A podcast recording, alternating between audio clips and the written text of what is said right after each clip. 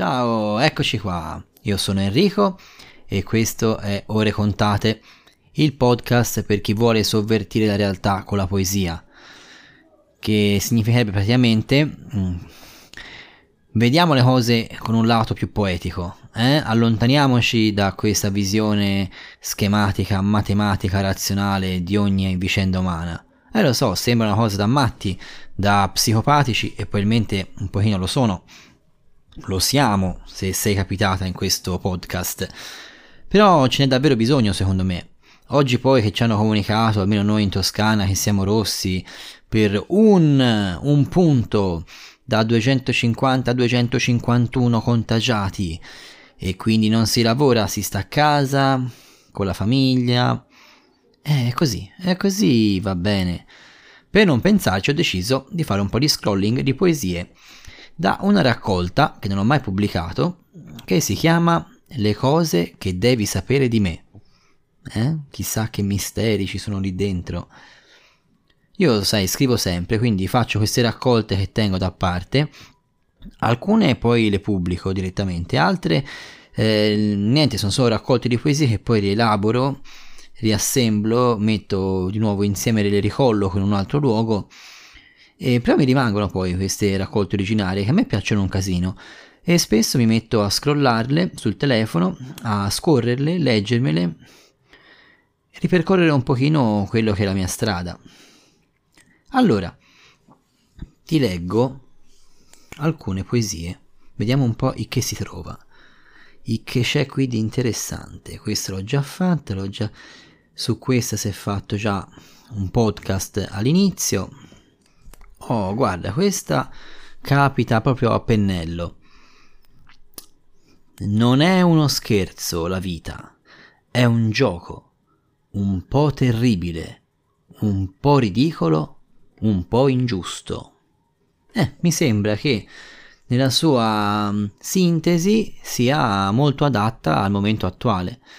Noi scherziamo tanto, facciamo i meme, ci si scherza su per non deprimerci, ma è un gioco in realtà molto terribile la vita. Questi tempi poi lo sono. È ridicolo, ha la sua dose di humor ed è anche molto ingiusto. Non so se sei d'accordo. Allora, andiamo avanti. Questa è una poesia che probabilmente utilizzerò per qualche raccolta che eh, ho scritto pensando un po' al mio percorso interiore, alla mia realtà interiore, che penso sia quella di ciascuno di noi in realtà. Quegli aspetti dentro di noi che fanno parte di un cammino di crescita che ciascuno fa, un po' i conti con i suoi limiti, con i suoi lati oscuri, con le attese e disattese. Vorrei raccogliermi, invece mi espando Vorrei ascoltare ed invece parlo. Vorrei morire ed invece vivo. Ed ogni respiro, ogni passo, ogni battito è per me vittoria e sanguinosa sconfitta, premio ed insostenibile condanna. Così è così nelle cose dello spirito, così negli incomunicabili spazi dell'anima. Quel misterioso respiro di luce che più ci invade, più ci chiede conto dell'oscurità che ci avvolge. Eh? Dopo questa un bel silenzio. Effettivamente la vita così terribile, ma anche così piena di gioia, di luce, questa ambiguità dell'esistenza che si innalza a vette indicibili e ci fa anche sprofondare nella disperazione più totale, è vittoria e sanguinosa sconfitta, premio e condanna. Specialmente quando si parla di questioni che riguardano lo spirito, o chiamiamola interiorità, quello che vuoi te, l'interno, ciò che non si vede, che non vediamo di noi, ma che ci rende tali. Oh, questa, ah, questa è carina, questa l'ho fatta per eh, mia moglie. Noi abbiamo un rapporto molto frizzante, E questa poesia secondo me lo rende molto bene. Facciamo i cretini? Dimmi che faremo i cretini.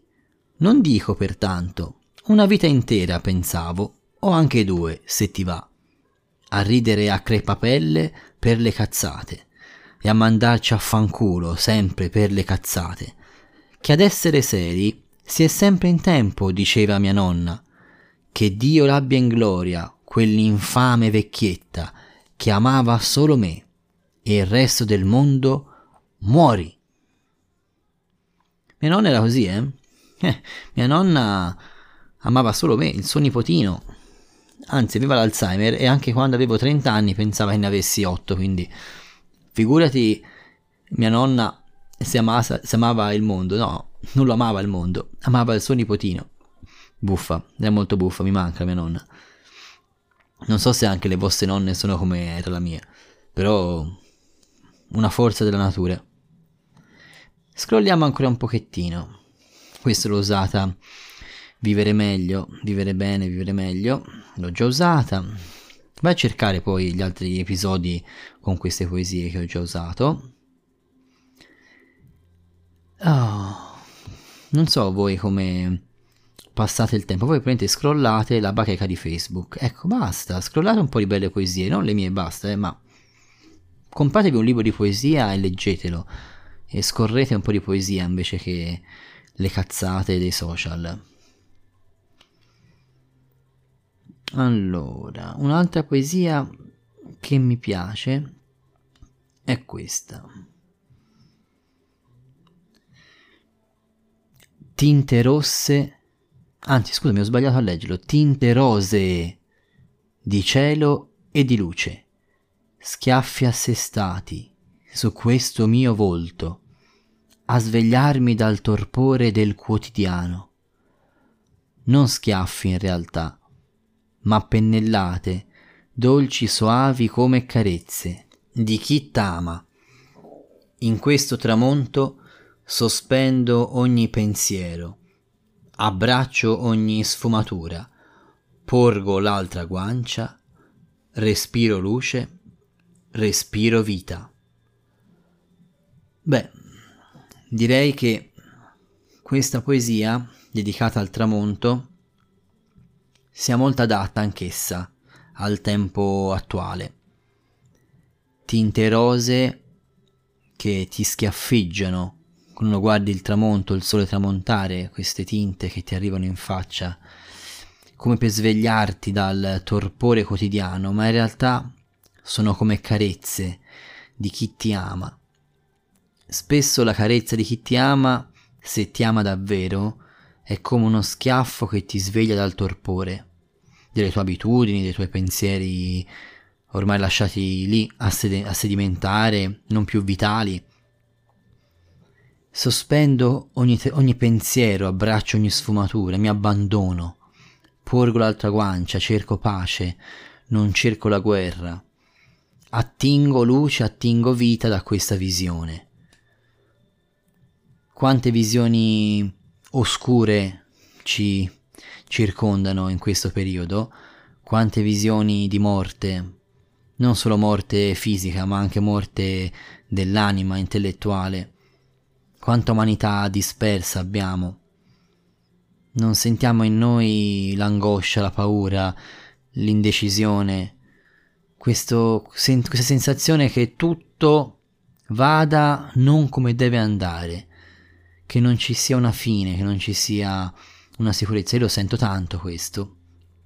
Beh, ci può servire forse abbracciare le sfumature del tramonto respirare luce, respirare vita. E concludo con eh, un piccolo pensiero che è in realtà un, eh, un auspicio per noi. Cosa stiamo aspettando? Siamo come in attesa di una salvezza che risolva il problema in cui noi viviamo adesso. Confidiamo che i nostri governanti ci salvino attraverso i loro mezzi, un vaccino, una cura. Abbiamo fiducia che mh, mm, saremo liberati da questo peso che stiamo vivendo. Ma forse non è lì, non sono loro a doverci salvare, ma siamo noi a doverci salvare. Quasi non ci servisse altro che un sublime messaggio d'amore. Abbiamo bisogno di ritrovare l'umanità dispersa, alienata, frammentata, dissociata. Dobbiamo ritrovarla in un sublime messaggio d'amore.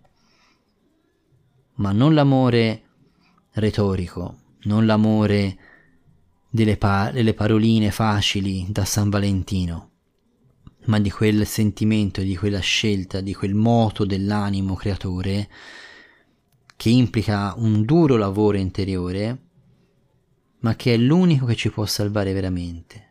Quasi non ci servisse altro che un sublime messaggio d'amore. Io ti auguro, mi auguro, in questo frammento di tempo che ho strappato alla vita, al lavoro, alla frenesia di tutti i giorni, che arrivi anche te, dentro di te, questo messaggio sublime d'amore per te, affinché tu possa avere ancora voglia di questa vita, di una vita vera. Se ti è piaciuto questo episodio puoi continuare a seguirmi, supportarmi e sopportarmi sul mio canale Facebook Enrico Feri Poesia, su Spotify e sulle altre piattaforme di podcast con ore contate e magari acquistando i miei libri su Amazon. Un abbraccio grande dal tuo amico Enrico.